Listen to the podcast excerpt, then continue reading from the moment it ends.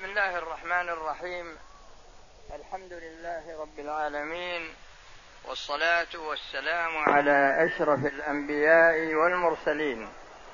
نبينا محمد وعلى آله وأصحابه والتابعين ومن تبعهم بإحسان إلى يوم الدين.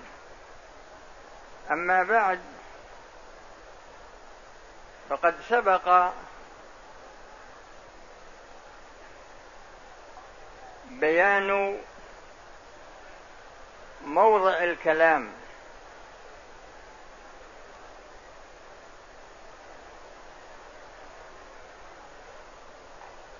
وأن هذا الموضع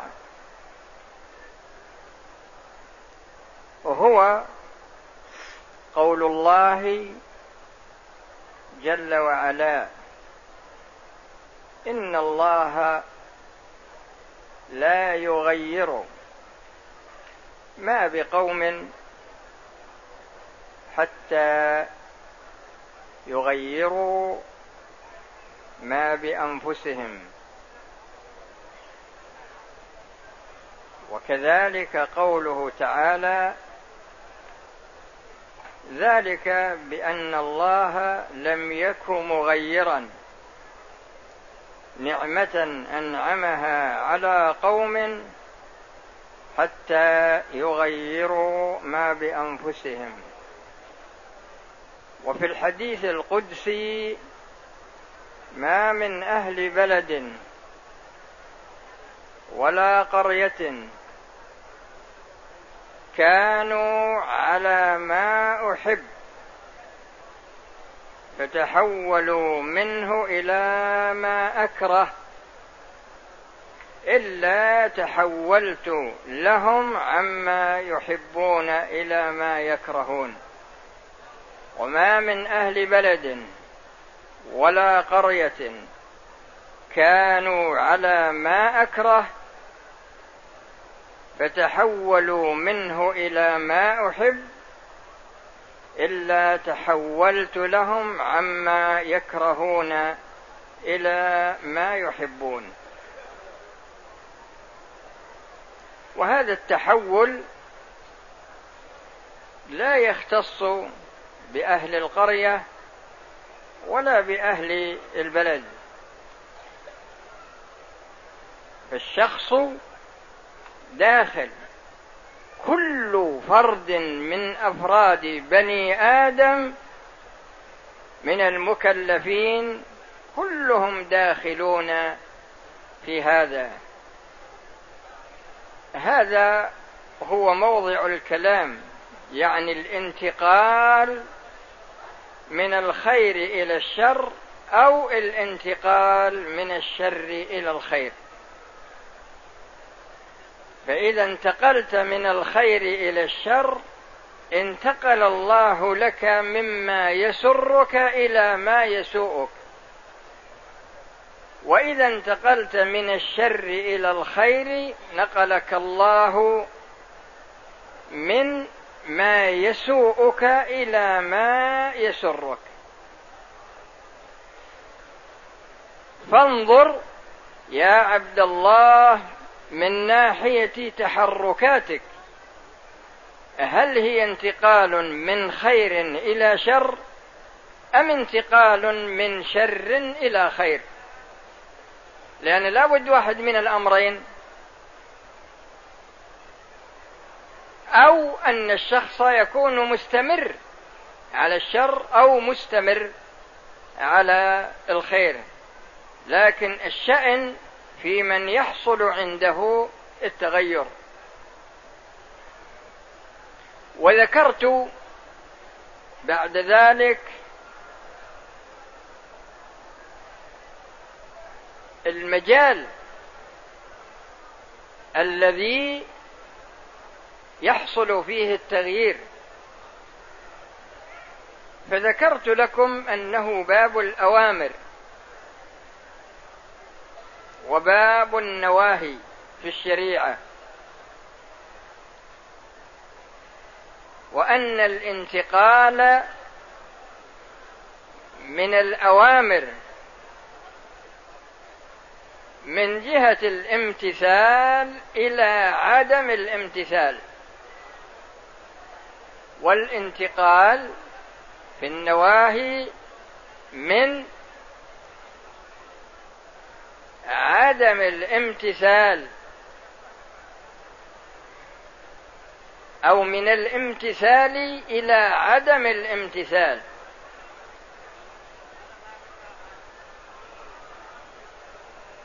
فالشخص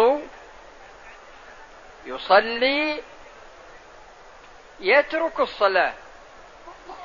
انتقل من الامتثال وهو فعل الصلاة إلى عدم الامتثال وهو ترك الصلاة.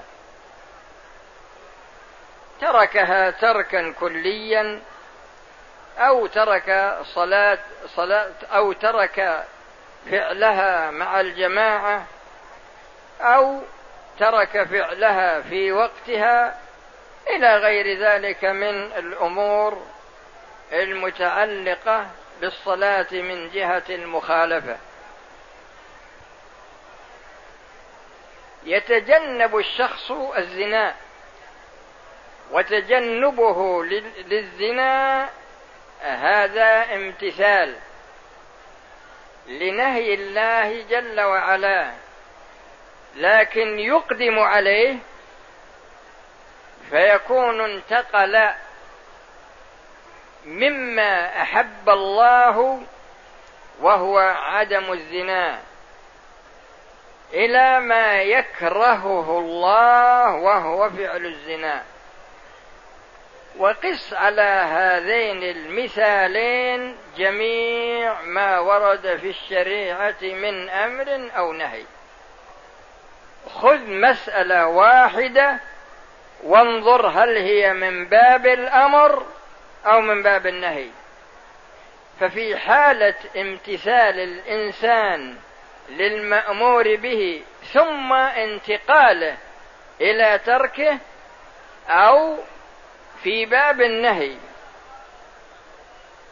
يمتثل ترك المنهي عنه ثم ينتقل إلى فعله. فهذا التحول هذا التغير الذي عندك يا ابن آدم هذا بينه الله جل وعلا في الحديث القدسي الذي سبق ما من أهل بلد ولا قرية كانوا على ما أحب فتحولوا منه إلى ما أكره إلا تحولت لهم عما يحبون إلى ما يكرهون. وما من أهل بلد ولا قرية كانوا على ما أكره فتحولوا منه إلى ما أحب إلا تحولت لهم عما يكرهون إلى ما يحبون. وكما أن هذا في أهل القرية وفي أهل البلد كذلك في كل فرد من أفراد المكلفين. فانظر التغيرات التي تحصل عليك في حياتك من جهة الدين. هل هذه التغيرات تقربك من الله أم أن هذه التغيرات تبعدك عن الله؟ فإذا مجال التغير وهذا هو الأمر الثاني من الكلام. مجال التغير هو باب الأوامر وباب النواهي في الشريعة. وذكرت أيضا جملة كثيرة من الأسباب التي ينشأ عنها التغير. فذكرت شياطين الجن وشياطين الإنس والهوى المذموم والنفس الأمارة بالسوء والدنيا والجهل والخطأ والإكراه إلى غير ذلك من الأسباب.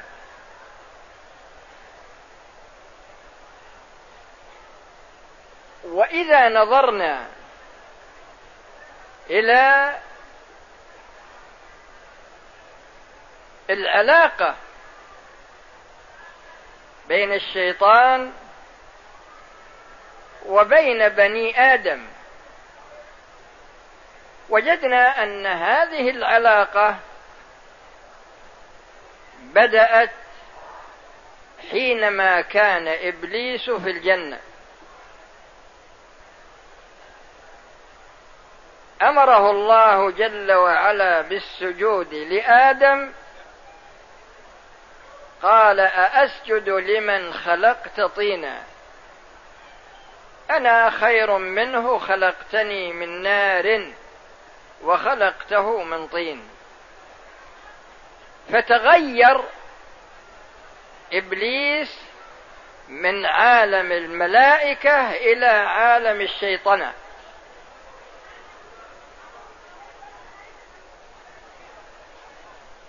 ثم بدأ يكيد لآدم. فأغواه هو وزوجته. لأن الله أباح لآدم ولزوجته الأكل من جميع أشجار الجنة إلا شجرة واحدة نهاهم نهاهما عن الأكل منها. فما زال إبليس يغوي آدم ويغوي زوجته حتى أكلا منها فانتقل آدم تغير آدم من الطاعة لأن الله نهاه عن الأكل.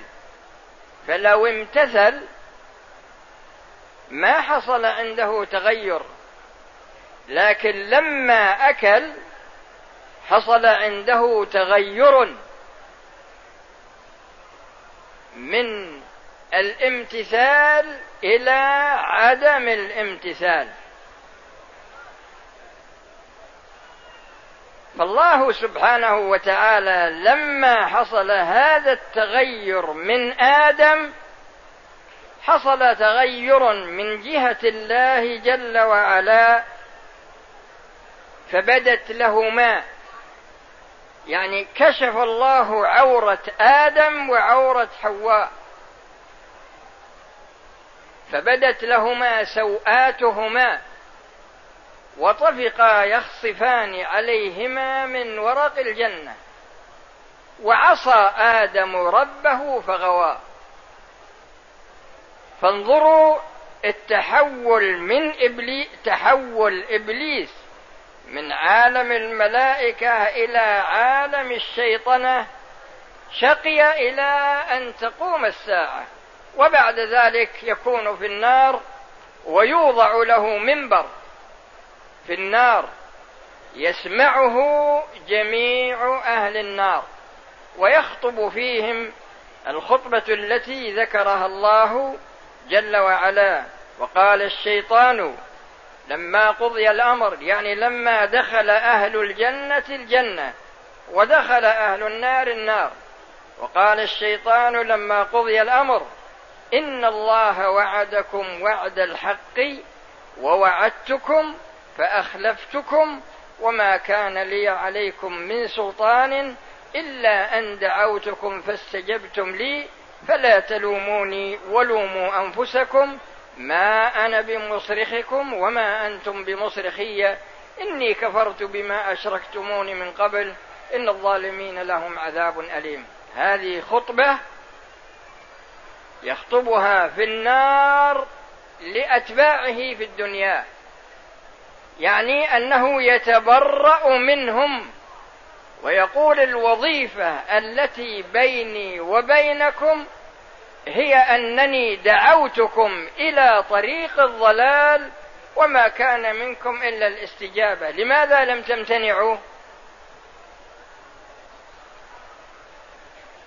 فبهذا حصل التغير من إبليس من عالم الملائكة إلى عالم الشيطنة. تغير أو حصل تغير من آدم من عالم الطاعة إلى عالم المعصية. لكن حصل تغير من آدم مرة أخرى قال ربنا ظلمنا أنفسنا وإن لم تغفر لنا وترحمنا لنكونن من الخاسرين. فقبل الله توبة آدم. فحصل تغير من آدم من عالم المعصية إلى عالم الطاعة.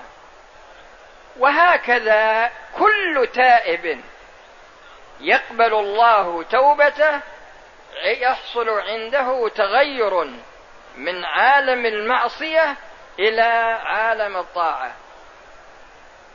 يحصل عنده تغير من عالم الطاعة إلى عالم المعصية أو من عالم المعصية إلى عالم الطاعة. يعني حسب التوبة. إن قبلت انتقل من المعصية إلى الطاعة. وإن لم تقبل بقي على معصيته. هذه الرحلة التي بدأت بين أبي بين إبليس وربه. ثم بين إبليس وآدم. هذه الرحلة هي مستمرة من إبليس مع بني آدم وبخاصة المكلفون منهم. هذه الرحلة مستمرة إلى أن تقوم الساعة. وإذا نظرنا إلى ما حدث منه نجد أن الله جل وعلا أرسل ثلاثمائة وبضعة عشر رسولا. وكل رسول يرسله الله إلى قومه خاصة. ولهذا تجد الرسولين في وقت واحد كما وجد إبراهيم ولوط.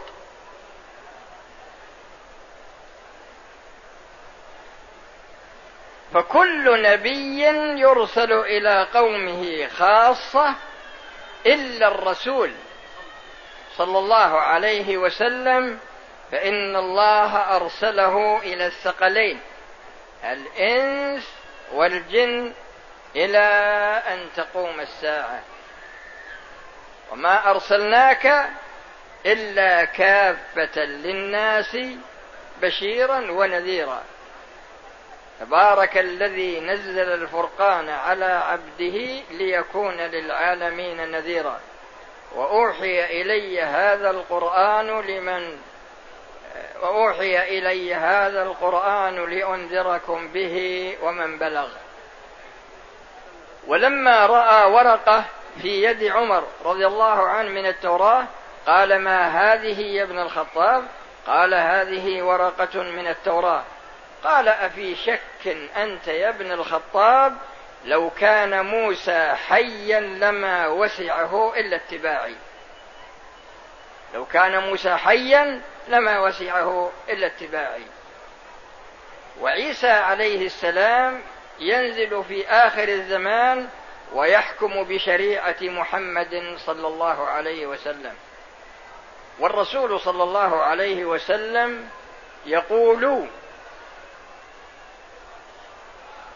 بالنظر إلى الرسل أن كل رسول يبعث إلى قومه خاصة. أما الرسول صلى الله عليه وسلم فيقول بعثت إلى الأحمر والأسود وكل نبي يبعث إلى قومه خاصة. فاذا هذه الشريعة هي شريعة لجميع المكلفين من أهل الأرض. اليهود والنصارى المشركون كلهم داخلون في ذلك. ومن يبتغي غير الإسلام دينا فلن يقبل منه. وعلى هذا الأساس فالمؤتمرات التي تعقد من أجل وجود تقريب بين المسلمين واليهود بين المسلمين والنصارى بين المسلمين والمشركين لا شك أن هذه مخالفة لكتاب الله ولسنة رسوله صلى الله عليه وسلم ولإجماع الصحابة والتابعين وأتباع التابعين يعني القرون المفضلة. نأتي إلى العلاقة بين إبليس وبين نوح. نوح أرسله الله إلى قومه فلبث فيهم ألف سنة إلا خمسين عاما يدعوهم إلى الدين. والشيطان يحول بينهم وبين اتباع رسالة نوح. إلى درجة أنه حال بين زوجة نوح وبين الإيمان به وحال بين ابن نوح وبين الإيمان برسالة أبيه. وفي هذا يقول الله جل وعلا في شأنه لما قال إن ابني من أهلي وإن وعدك الحق وأنت أحكم الحاكمين. قال يا نوح إنه ليس من أهلك إنه عمل غير صالح فلا تسألني ما ليس لك به علم إني أعظك أن تكون من الجاهلين. هذا يقوله الله لأبو الرسل. يقول لا تسأل عن أمر لأنك إن سألت عنه فإنك تكون جاهلا. وضرب الله مثلا للذين كفروا امرأة نوح وامرأة لوط. كانتا تحت عبدين من عبادنا صالحين فخانتاهما. فإذا حال بين نوح وبين ابنه حال بين نوح وبين زوجته. حال بين نوح وبين قومه. ولهذا ما آمن معه إلا قليل. والبقية استحوذ عليهم الشيطان. فهذا التغير الذي حصل منهم ماذا كانت نتيجته؟ أمر الله يعني في قصة طويلة قصة نوح لكن الشاهد اللي يناسب لنا في هذا المكان أمر الله السماء أن تمطر وأمر الأرض أن ينبع منها الماء. فالتقى ماء السماء بماء الأرض فأصبحت الأرض كلها بحر. ونوح نجاه الله ومن آمن معه في السفينة فأغرق الله جميع أهل الأرض نتيجة للتغير الذي حصل منهم. ونوح ومن آمن به لما لم يحصل منهم تغير الله سبحانه وتعالى نجاهم. فاذا إبليس وهو السبب الأول بدأ الرحلة مع أبينا آدم مع ربه أولا ثم مع أبينا آدم ثم بعد ذلك مع نوح وسيأتي الكلام على علاقته بين الرسل الذين ذكرهم الله في القرآن وبين أممهم. أسأل الله سبحانه وتعالى أن يوفقني وإياكم لما يحبه ويرضاه من القول والعمل. وأن يجعل اجتماعنا هذا اجتماعا مرحوما وتفرقنا تفرقا معصوما وأن لا يجعل فينا ولا منا شقيا ولا محروما وأن يجعلنا من عتقائه وطلقائه من النار في هذه الليلة المباركة. إنه سميع قريب مجيب. والحمد لله رب العالمين. وصلى الله وسلم على نبينا محمد وعلى آله وأصحابه أجمعين وإذا كان في أحد عنده شيء من الأسئلة سواء مكتوب أو شفهي.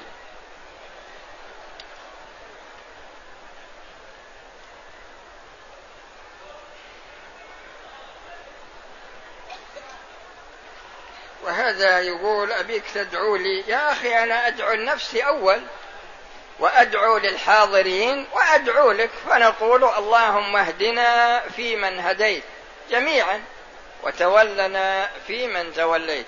ولا تكن كالأعرابي الذي يقول اللهم اغفر لي ولمحمد ولا تجعل معنا أحدا. فقال ويحك يا أخ العرب إن رحمة الله واسعة.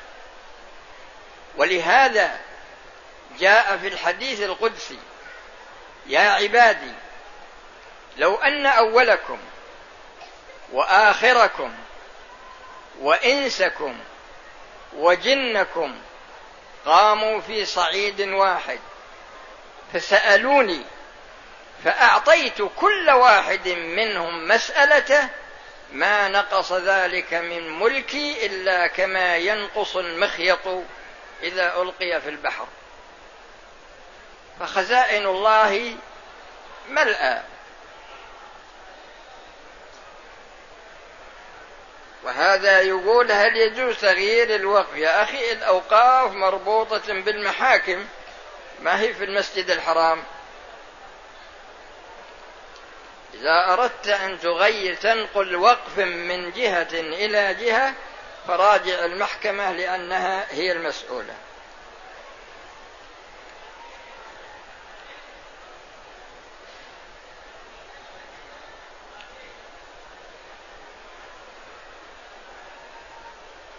هذا سؤال واحد اقتصادي. يريد أن يأخذ عمرة واحدة يشرك فيها أباه وأمه. يعني طواف واحد للاثنين وسعي واحد للاثنين. لا يا أخي هذا ما يجوز.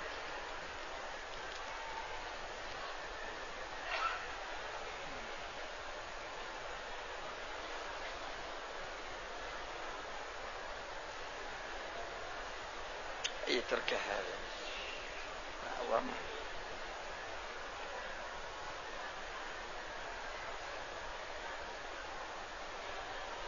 نخرج فلا نجد الشباشب موجودة. طيب أنا ماذا أعمل؟ يعني تريد أني أكون حارس عليها ولا ويش؟ يا أخي مسألة سرقة يعني بدون مؤاخذة. سرقة الأحذية هي لا تختص بالمسجد الحرام. سبع اجلس.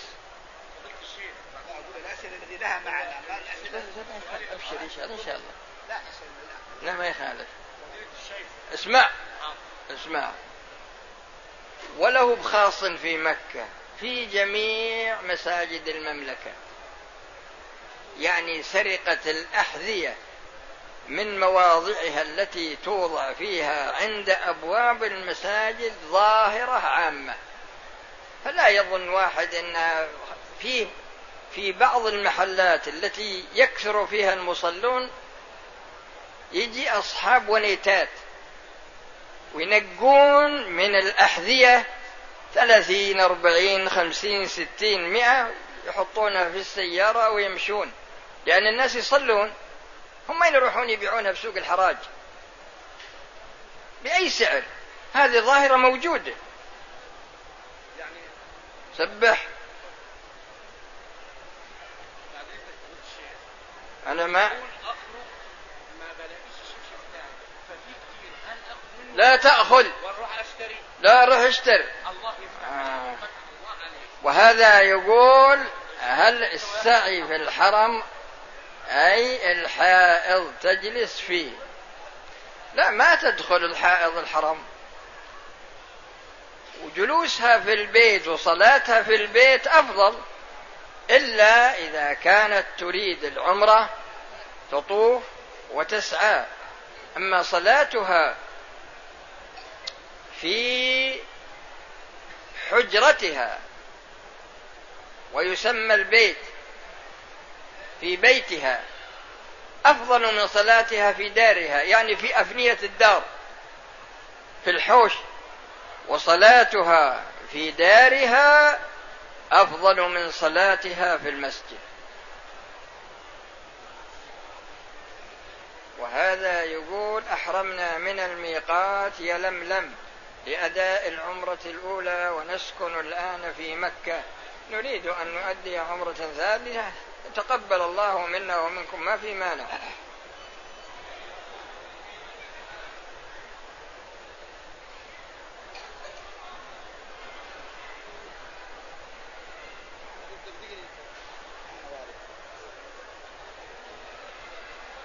وهذا يقول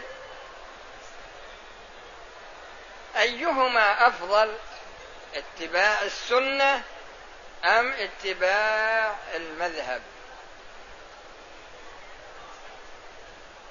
إذا كنت مثل عمر بن الخطاب ولا مثل